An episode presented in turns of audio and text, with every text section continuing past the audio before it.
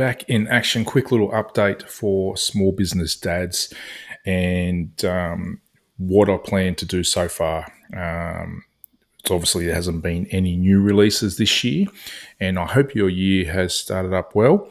Um, and your family's all healthy and going well, and business is going well for you. Now, wanted to give an update because I know I have a small group of loyal listeners that do tune in every week, and I wanted to give you the heads up that at the moment I do not plan on bringing small business dads back um, at the moment in the short term. It's not to say it won't happen later this year, like I did last year, where we brought it back later in the year, but um, main reason being my focus is on my business and on my family this year and that's what I want to channel my energies into. And some new things I've started this year that I think will help um, overall as a business, and um, that's where I'm devoting my energies to.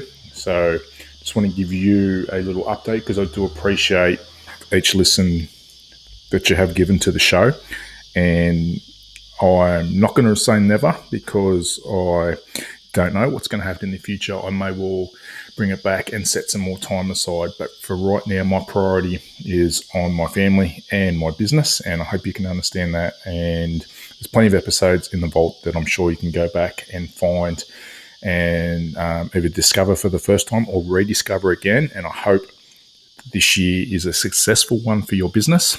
But more importantly, I hope it's a a successful one for you as a dad and the relationships you're building with your kids.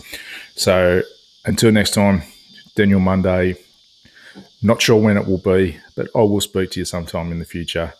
All the best for this year, 2022. And if I can help you in any way, um, whether it's just to have a chat about business or whether it's about training, personal training, um, anything I can do for you, send me an email, daniel at dpmtransformation.com. Cheers, and I appreciate the support. Until next time, over and out.